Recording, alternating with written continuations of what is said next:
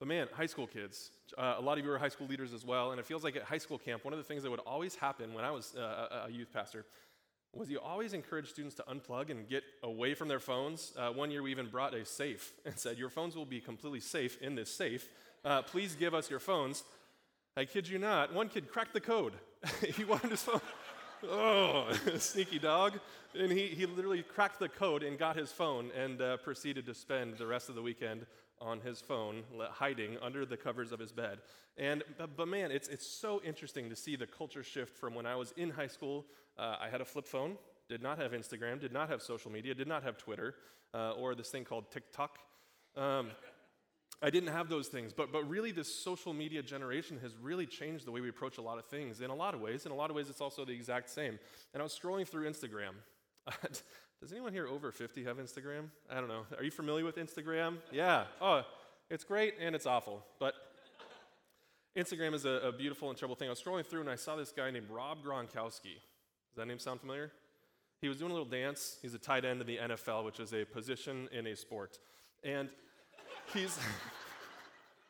I, am staying away from golf today, for the record. I'm staying away from golf, golf illustrations. But a guy named Rob Gronkowski, and he, he's doing this weird little dance. He's just like shimmying around, and then he claps and jumps out of the way, and a sibling jumps in. And there are five Gronkowski brothers. I had no idea.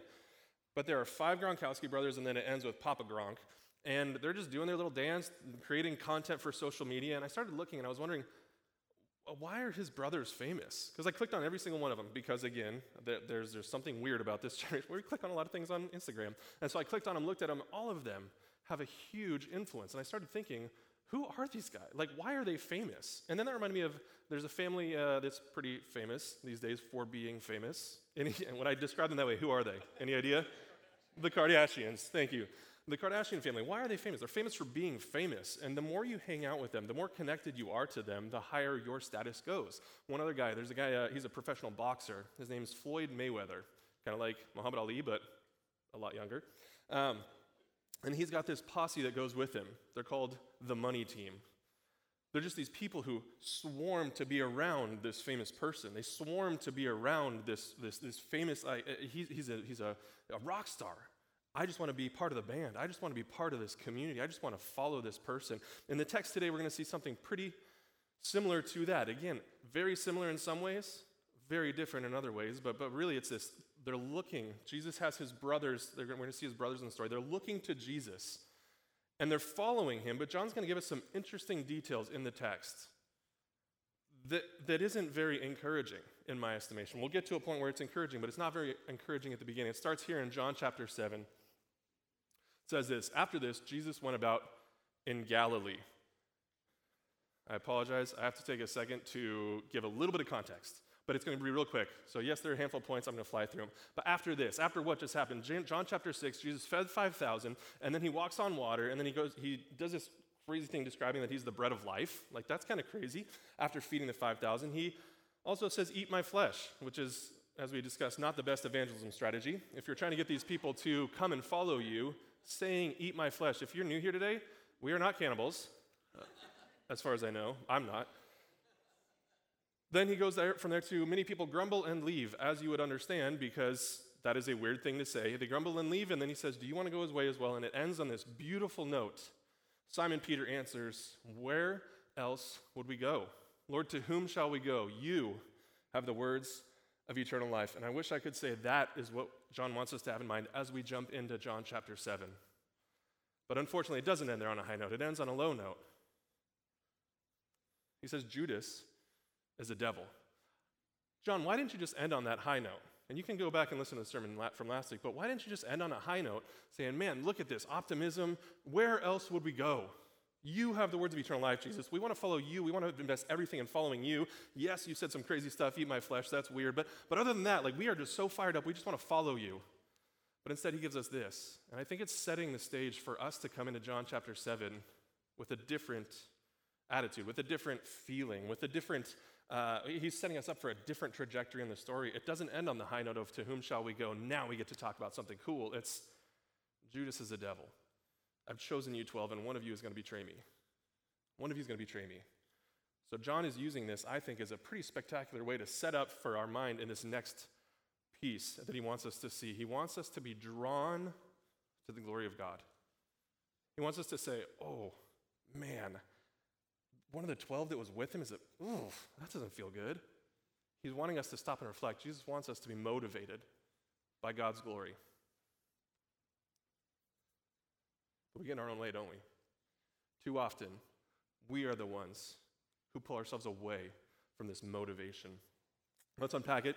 John chapter 7, verse 1 again, it says, After this, Jesus went about in Galilee. He wouldn't go into Judea because the Jews were seeking to kill him. Hmm, all right. It's kind of crazy. Now, the Jews' feast of booths was at hand, also known as the Feast of Tabernacles. So his brothers said to him, Leave here. His brothers, his own family, the guys who are following probably grew up with him, probably shared a bedroom with him at some point. Um, and Jesus did have brothers, probably younger brothers, most likely, realistically, theologically speaking. It makes more sense that he, there would be younger brothers, like virgin birth is kind of important. Um, so, but after that, we don't hold the perpetual virgin birth. So his brothers said to him, Leave here and go to Judea, that your disciples also may see the works that you're doing. For no one works in secret if he seeks to be known openly. If you do these things, show yourself to the world kind of an interesting piece that we'll come back to, but Jews are kill, seeking to kill him. Interesting. And in the midst of this, his brothers, his posse, his squad, the guys who grew up with him, who were so connected to him. Again, it doesn't say the 12. And then we do know the, the backstory of these guys. Eventually, they go on to write the book of James, they go on to write the book of Jude. Um, in the New Testament, they come to faith later on. But at this point, he gives us this thing where it says his brothers didn't even believe in him. So Jesus, you're doing all these miracles. You're doing some cool stuff. Come on, go. Like, go do more. You know, get back in the ring. Don't retire. Don't come out of football if you're Gronk. Like, go get back in the ring. Come on, more, more, more, more. Go do more miracles. Go feed more people. 5,000, we can top that. Go walk on water. We can top that. We can do something cooler. Jesus, go do more fun, cool stuff. We want to be associated with it. And this point is pretty fascinating because he does include that piece. His brothers didn't even know him. Now, I had a professor in school who told us when you're reading through the uh, New Testament, but even the Old Testament as well, when you're reading passages, a lot of authors will include these little speed bumps. And I drove a U-Haul down from Idaho in the last handful of uh, weeks, and there's one thing you don't want to hit hard on a, on a U-Haul, and it's a speed bump when you have you know a 26 foot, you know all of your belongings in a 26 foot U-Haul. Uh, so you go really, really slow over a speed bump. I encourage you, no matter what you're driving, go slow over a speed bump. Um, but they, we, they install these speed bumps in the passage. They include these speed bumps that they want you to slow down and pause. Not even his brothers believed in him. Jesus, go do miracles. Come on, do more, more, more. We want to see more of this. But they don't even believe in him. Why are they doing that? They seek it, they seek their own glory because they want to follow Jesus. They want to be connected the rock star. They want to be connected to him. They want to be in the posse because the more famous he gets, the more famous we get. The more famous the Kardashians get, the, the rest of them get more famous. The more famous Rob Gronkowski gets, the more famous his brothers get. And, and they're all doing their own thing here, but what we see here is they want to be connected to Jesus. They're not actually treasuring Jesus, they're not actually believing in Jesus. Again, John told us they don't even believe in him, but they want him to continue to go on and get this fame. Get this notoriety. Go show yourself to the world. We seek our own glory in a lot of ways just like that. We're connected to Jesus in a way. Again, connected in air quotes. We're, we're connected. We follow him because of what we get out of it, the social status we get out of it. We want to be part of his fan club. Uh, we want our se- seven seconds of fame. We want to be able to say, I was there when XYZ happened. I was there when the heyday, when the glory day came. Um, rising tides. You guys know that phrase? Rising tide raises all boats and that is economics. But um, social, if you mind me applying that social economics, the more famous one person gets, the more famous we all get. As we invest more into this, the more fame that we can receive, the more identity we can cling on to. The more famous this person gets, if he's going famous, we're all going with him. Look at this. Jesus, look at how cool we could continue to go. And there are a lot of different motivations for this. We can also seek our own glory with the assumed authority we get from being around Jesus. Now, what it looks like here is a slightly different nuance, but what could it look like there is we want our status to be more elevated. We follow Jesus because of the accolades, kind of like the PTA effect. Like, I'm part of the PTA, I'm a parent teacher association. I'm a, i want to be part of the PTA association, so I walk onto my kids' elementary school campus and everyone sees me and they know me and they know what I've done. In a similar way, we look at church. I'm part of the in crowd at church. You know, do you know how early I get here on Sunday mornings? You know how much I've given to be here today? And all these different attitudes. And, and we get to a point where I, I set up this. Do you know what I set up? Do you know how many hours it took me to build this for the church? And we look at these things, we want to be connected to it so that we have this status. Look at all I've given to Jesus. Look at me, look at me, look at me. Look at what I've done.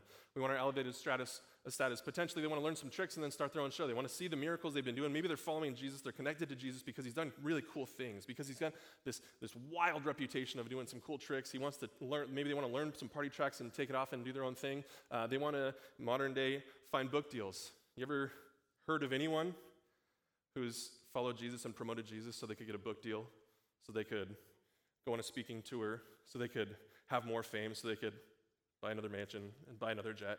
That, that doesn't happen these days. no, it's absolutely a reason. It's a huge motivation. You ever heard of a prosperity gospel preacher? Using Jesus as a marketing scheme. My wife and I were watching a documentary on, it wasn't Netflix, but it was some other streaming service, and it was about a megachurch that came to huge prominence and is actually actively in the process of kind of just crumbling to, a, uh, just to pieces. And one of the episodes, they really nail it. It feels like they, they have a pretty good idea of what's going on here. And they, they say, you know what? What happened at this church is that they were a for profit business that used Jesus as a marketing campaign. Jesus was the way they marketed it.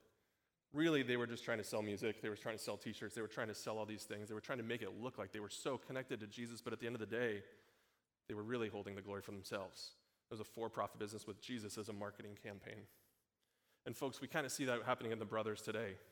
The brothers are following Jesus. Look how popular we can get. Look at all the notoriety we can get. Look at the good things that happen. They're kind of treating Jesus like the UPS driver, like the FedEx driver, like the Amazon driver. A majority of us, I would wager, probably don't know our UPS driver very well. Does anyone like have a personal relationship with their UPS driver? COVID kind of changed things. We like leave cookies out and um, do all that stuff like thank you. But I don't, I don't know my, my Amazon driver, but I love what he gives me.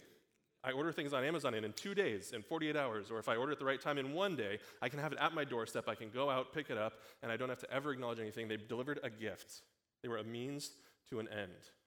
I get to receive this thing that I want that's going to make me happy, and I don't really have to deal with any of the consequences of actually being connected to the person who delivered them. It's kind of what the brothers are doing here. They see Jesus as a means to an end. They see him as a means to an end, so I can have this status. Jesus, go do miracles. Get more following. If you want to actually do this, why are you doing it in secret? Go show the world. Jesus answers, My time has not yet come, but your time is always here. The world cannot hate you, but it hates me because I testify about it that its works are evil. You go up to the feast. I'm not going up to this feast, for my time has not yet fully come. If you remember the, if you've been with us for the last handful of months going through John, you remember the wedding at Cana. Jesus says the same thing to his mom when she says, "Go, like, do something, Jesus." And he says, "My time, my time's not here yet."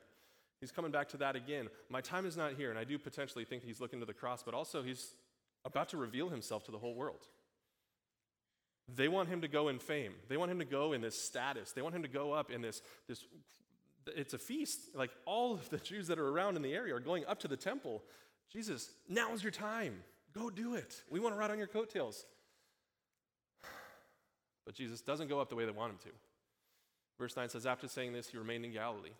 After his brothers had gone up to the feast, then he also went up. So does Jesus lie here? Simply put, no. I think he's just trying to get us to think differently about the way. It's the manner in which he goes up no, I'm not going to go the way you want me to go. No, I'm not going to go up and just show my glory. I'm not going to go up and wreak havoc and just flip over tables at this point. I'm not going to go up and just make you guys more famous. You're not going to get the benefit of following me if you don't actually believe who I am. It's a face of unbelief. He's explaining to them, no, I'm not going to go up publicly, but I'm going to go up quietly. The way Jesus approaches this feast is unreal it's kind of silly how he goes on. We're going to get that in a second. But, but I'm not going to go up publicly. I'm not going to go up and, and display my glory right off the bat. Again, all these people just left him. Eat my flesh. You know, I'm going to walk on water. All these things he just did that are really bringing up a lot of excitement, a lot of energy around Jesus. And then he leaves us on this weird down note. He wants us to kind of be contemplative here. No, I'm not going to go up in the way you want me to go up in glory. I'm going to go up privately. The Jews were looking at him at the feast, saying, Where is he? They're trying to find where Jesus is. How is he here? Where has he shown up? They're looking at him at the feast saying, Where is he? There was much muttering about him among the people. While some said he's a good man, others said, No, he's leading people astray. Again, they miss who Jesus is, another face of unbelief. Yet, for fear of the Jews, no one spoke openly. About the middle of the feast, Jesus went up to the temple. he begins teaching. If you're trying to go up quietly, if you're trying to go up privately, the moment where thousands of Jews are centered at the temple to give their tithes, and like their annual tithes that they're bringing all this stuff, everyone is at the temple. Do you think it's a solid move to go up? If they're seeking to kill you, is it a solid move to go up and start teaching in the temple? Not the best idea. He shows up and really starts causing a ruckus, and the Jews are finally realizing, John wants us to see that they're trying to seize power. The, the religious leaders who are going to see the way Jesus goes about this, they want to take power back from themselves. So, again, we have these three ways that we are seeking our own glory. We do it by following. We're like the brothers, so we want to be connected to Jesus. We want to get our glory from the assumed authority, the authority that we want to take. And I want this so that I can go be an authority and I can go sign book deals. I can do this, I can do that, I can do whatever. I can have this recognition among my church body. But here, we see that we seek our own glory by seizing power and authority for ourselves. And that's what we see in the religious leaders. The Jews, therefore, marveled, saying, How is it that this man has learning when he's never studied? Has not Moses given you the law? We're jumping ahead. This is now Jesus rebuked them. Has not Moses given you the law that yet none of you keeps the law? Why do you want to kill me? We have the brothers who are saying, Jesus, go do more, go do more. I want to follow you more, more, more. This is so exciting. Look at the fun ride that we're on right now together. Then we see the religious leaders who are trying to kill Jesus. We seek our own glory in a lot of different ways. And these are two opposite ends of the spectrum. Maybe you find yourself on one. I would imagine none of you are actively trying to kill Jesus right now. Maybe. I mean, if you are, we can t- chat later. But realistically, we're probably not trying to kill Jesus. We're not trying to be like Jesus' brother, but in a lot of ways, we're doing the same things. We're trying to distance ourselves from Jesus. I want my authority back. I don't want to have to submit to the authority of the king, of the ruler, of the Lord. I don't want to have to listen to what Jesus has to say. He's shaking things up. Jesus, don't you get the law? Don't you understand the way we've done this for all of history past? Don't you realize what you're doing? Stop shaking things up. We want you to actually see that we are in charge here. And this, again, probably not what modern day readers are thinking necessarily as we, uh, as, as we jump into this, but, but man, oh man, what a wild rebuke that he has them. Why do you want to kill me? We seek our glory by seizing power. Sometimes we try and remove Jesus from our life entirely. We're hurting for this glory. We're glorifying beings. We're worshiping beings. We need something to worship. And Jesus is standing right in front of us saying, Hey, he's standing right in front of us saying, I'm the one who satisfies. I'm the one who can deliver. I'm the one who can actually transform your life and satisfy your deepest longings for glory, for fame, for being in the spotlight. I'm the one who has the ability to satisfy that but we just want to be connected to Him for our own notoriety for the wrong reason. We want to be connected to Him so that we can push Him away. We approach Him in all these different ways, but we try and remove Him entirely in some ways. Jesus, I've got it from here. You don't have to keep trying to teach. You don't have to keep trying to show me the, the way to eternal life. I've got it. I'm okay. I can take the reins on my own. Just different approaches. We seek our glory in a, rely, in a variety of ways. And then the second point, Jesus now comes into the scene. He's going to give us a different example of what it looks like. So we saw two really, really wrong ways.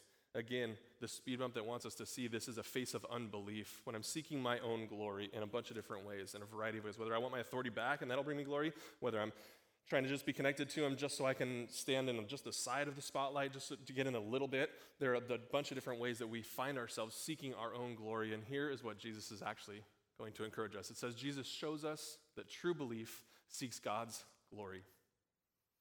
Verse 15 The Jews therefore marveled, saying, How is it this man has learning when he's never studied? So Jesus answered them, uh, pretty, pretty weird thing to say. My teaching is not mine, but his who sent me. This was actually pretty common for uh, a rabbi to say something like that. They would generally give credit to whoever spoke them, kind of like how these days we, we quote other authorities. Uh, Jesus is kind of doing the same thing that another rabbi would do, quoting the authority who trained him how does this guy know when he hasn't had learning? What it literally says is this man knows his letters, like he knows his ABCs. How do they know that? Um, I think it's kind of a silly way to des- describe Jesus. But Jesus answered, My teaching is not mine, but his who sent me. Who sent him? Implied question. Who is the one who sent him? The Father.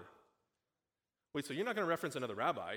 You're not going to reference another person that we recognize. You're not going to rec- uh, reference a person that we are familiar with. You're actually referencing, Matt, you're saying that you were connected to him? How dare you? Again, if they're seeking to kill him. Like, that's pretty good evidence to kill him. So Jesus answered, My teaching isn't mine. Is there one person on the universe who could actually rightfully accept glory and receive glory? We saw two bad examples. Brothers, you're accepting, you're, you're seeking glory. Jewish leaders, you're seeking glory on your own. But is there one person in the whole universe who could actually rightfully accept glory and receive glory to himself? Named Jesus. But instead of receiving glory, instead of accepting and just uh, more, more, more, more, more, yeah, you guys get it, more glory, more glory, more glory. Instead of that, what he's doing is he actually deflects to Jesus. He actually refocuses us to Jesus and, or to, to God the Father and says, My teaching isn't mine, but him his, who sent me. He wrote, refocuses glory rather than seeking it for himself, rather than trying to jump deeper into the spotlight. Again, this is profound because Jesus is the one guy who can actually do that. We saw two really bad examples of what it looks like to try and force yourself into the spotlight. And the guy who can actually rightfully stand in the center of the spotlight is saying, No, it's actually God. Actually, focus on God. Put the glory on the Father. So Jesus refocuses glory to its rightful place. What does it look like for us to practice right belief? Again, book of John is all about belief and unbelief. We have some real bad examples of unbelief. But belief refocuses glory to its rightful place. If anyone's will, verse 17. If anyone's will is to do God's will, he'll know whether the teaching is from God or whether I'm speaking on my own authority. Talking about motivations here. The one who speaks on his own authority seeks his own glory but the one who seeks the glory of him who sent him is true, and in him there's no falsehood. He's rebuking the religious leaders yet again. He's saying, You guys are practicing unbelief. There are a lot of faces of unbelief. He's saying very clearly, You're practicing unbelief. What does it look like to trust and treasure Jesus? It doesn't look like the way you guys are doing it. It looks like focusing the glory on God. The one who speaks on his own authority seeks his own glory. But the one who seeks the glory of him who sent him is true, and in him there's no falsehood. We refocus our motivations on His glory. We focus as our motivation. What is our motivation? And what are we trying to accomplish in every conversation we have, in everything that we, we discuss together, in every action we do, every time we set foot on campus here, every time you step into work, and every conversation you have in the office? What is the focus of what you're doing? What is the focus of that conversation? What is the motivator? What's the critical motivator behind it?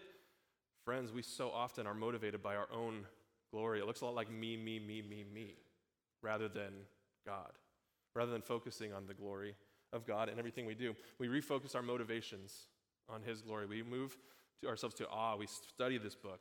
We look at this book. We st- look deeper into the person of Jesus so that we can actually be drawn to his goodness, drawn to his greatness, drawn to his glory. We refocus our motivations on him. Jesus, verse 21, he answers them I did one work most likely, he's referring to uh, raise the man because they're talking about the Sabbath. Most likely, he's talking about John 5, where he raised the man from uh, the, the guy who couldn't walk at the pool of Bethesda. Jesus answered them, I did one work, and you marvel at it. Moses gave you circumcision. Not that it's from Moses, but actually from the fathers, kind of prodding them, saying, Actually, you might not actually understand what you're talking about very well. You, again, you're trying to put yourself in the spotlight, and you don't even understand the law. You don't even understand how to interpret this thing. I did one work, and you marvel. Moses gave you circumcision, not that it's from Moses, but from the fathers.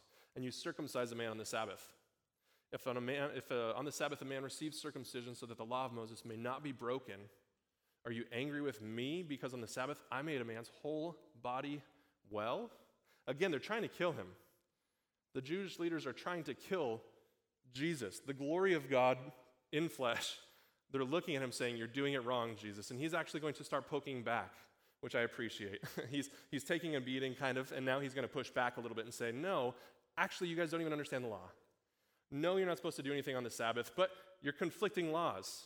Part of their rule is uh, circumcision on the eighth day. So, on the, if you're born on the Sabbath and later on on the eighth day, it's going to be Sabbath again. And so, you're actually doing a work, cutting a piece of skin off. You're actually doing something on the Sabbath. That's work. You're not allowed to do that on the Sabbath because you're not allowed to work. Jesus is prodding them, poking them, saying, You don't even understand the law. You don't even understand what you're talking about. You think I'm breaking the law for making a man's whole body well. You're trying to stay in right standing. You're trying to save yourself by pursuit of the law. You're trying to get yourself into right standing with God, and I'm standing right in front of you. But go ahead and do your little Sabbath debates on, you know, do, go ahead and debate the law and do all these different things. But what Jesus wants us to see is no, don't get lost in that. Jesus is standing, the glory of God is standing right in front of you. We glorify Jesus because there's no one more worthy. The satisfaction of the law is right in front of them. And they want to debate the law. They want to discuss the law. They want to get mad at him. They want to crucify him. They want to kill him because he's actually making a person well. He's actually restoring life. He's actually giving someone another shot at life to walk around and do his thing. And they're actually trying to critique him for what he's done when he's here to satisfy the law. Again, he's going to critique him right here. Don't judge by appearances, but judge with rightful judgment. He's saying, folks, you've been so glued to the law. Again, one of two ways. We just want to be associated with Jesus for fame, disbelief, misunderstanding of who he is. He's just a really cool magician, a magic worker. Or over on the other side, we have the religious rulers who are trying to earn their way. And Jesus saying, You've been trying so hard to get the glory for yourself. You've been trying so hard to do the right things, uh, to, to, to earn your own way, to find glory, to find satisfaction in yourself. You're trying to put the spotlight on yourself. And folks, it doesn't work. So now Jesus says, the right way to do this, the right way, deflect glory back to the Father, refocus glory back to the Father. And he says, don't judge by appearances. The way it looks. Yes, you've gone through strict training to make sure you can fulfill and satisfy the law, but I'm standing right in front of you. You're trying to bring glory to yourself in your perfect living. You're trying to bring glory to yourself by doing the right thing, by, by having all your ducks in a row by having everything lined up so everything's prim and proper, everything's clean cut. And he's saying, don't focus on bringing glory to yourself, but judge with right judgment. Don't judge by appearances. Literally, what he's saying is don't judge a book by its cover, like the elementary school rule. But the religious leaders missed it. But we never miss that stuff, right? We never miss that. We don't, we don't judge books by covers. I think in a lot of ways we do. He shows us what true belief looks like. So here's some takeaways. We are glorifying beings. We are worshiping beings, worshipful beings. God created us to worship. And from the moment we were born, we started learning very quickly how to worship ourselves, how to bring glory to ourselves. And as Jesus is going to point out very has pointed out very clearly, it doesn't actually lead to anything of value. How many famous celebrities are there that have made it I mean, I don't know Rob Gronkowski's story, but, but, but, but look at the rest of the celebrities that we have who are just, you know, cases of I had everything I wanted. I had the status, I had the fame, I had the glory, and then a mental break. I had all the things I needed. I had money, I had wealth, I had status, and then it wasn't enough. It didn't actually satisfy. These things that we're pursuing the fame, the glory, and whatever that looks like for you, and whatever glory you are pursuing, whether again it's PTA stuff, whether it's your, what your kids are up to and having the perfect family, whether it's looking forward to your future and knowing I will lead this company someday, whatever you're looking for glory in, whatever you're trying to step into the spotlight for, Jesus says, refocus it on me. We are glorifying beings, we're constantly worshiping something. There is something that we're all worshiping, it's how we're wired. Jesus is encouraging us refocus it. Pride. It's a silent killer. What are you doing when you're seeking your own glory? Rooting yourself in pride. Ruining it in pride. It's a silent killer. The solution? Finding more security in Jesus. We're finding security. We're searching. We're seeking for glory in all of the wrong things to make ourselves satisfied. We're trying to self fulfill if I could only have this, if I could only be this, if I could only do this, if I was only viewed this way, then I would be fine. Then it would be good. Life would be stellar. But pride itself, when we bring glory to ourselves, pride is a silent killer. Seek Jesus. And then finally, satisfaction. Again, as he talks to the, the rulers and the authorities in the, in the temple, he goes up to the temple and starts spitting truth at them. And they're saying, No, no, no, no, we, we want to kill you. And Jesus is saying, No, you actually don't understand the law. If you understood what this entire book was pointing to, if you understood all of what you spent your lifetime studying, if you understood this, you would see that he's standing right in front of you. You'd see that I am the one who's satisfying, not all of the different ways you're looking for meaning. true satisfaction, as we're searching for glory, as we're glorifying beings, as we're looking to glorify something, and oftentimes it's ourselves, as we're searching for this, the only thing that will satisfy is bringing it to Jesus. The only source of true ultimate satisfaction is found in Jesus. So here are two, uh, I don't know if these are valuable or not, you guys tell me, but um, just having a tangible, they're kind of cheesy, so that's what I mean by that, but they're kind of cheesy. So uh, as you look at your first conversation each day, as you look at your first conversation you have every morning when you wake up for the next week, Monday morning, you all are going to go out and have a conversation, whether it's with your kids, whether it's with a friend, a neighbor, whether you go out and mow the lawn on Monday. Maybe that's your Monday thing. Um, it was my Monday thing. I loved it. Um, I don't have a lawn anymore, but California.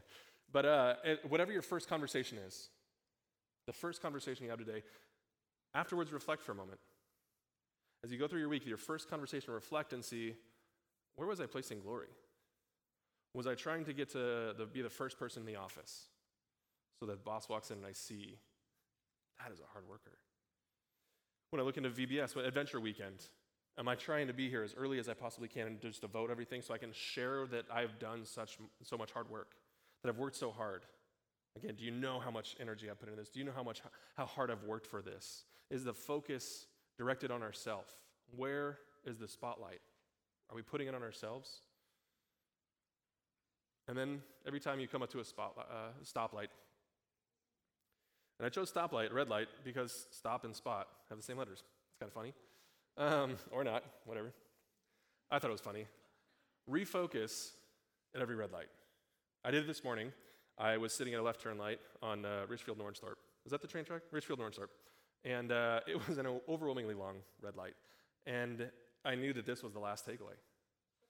And the entire time I was focused on, ah, I, just, I don't want to sit here anymore. I was just grumbling at myself. I hate red lights. I hate traffic. I hate red lights. Um, and I hate when the temperature goes over 100 degrees, but that's beside the point. Every time you sit at red light this week, refocus. As you're lost in your mind, sitting at that red light, I'm kind of mindless at red lights. Spend that time to evaluate what am I searching for right now? What am I seeking? Whose glory? What glory? How, how do the conversations I've had today reflect God's glory?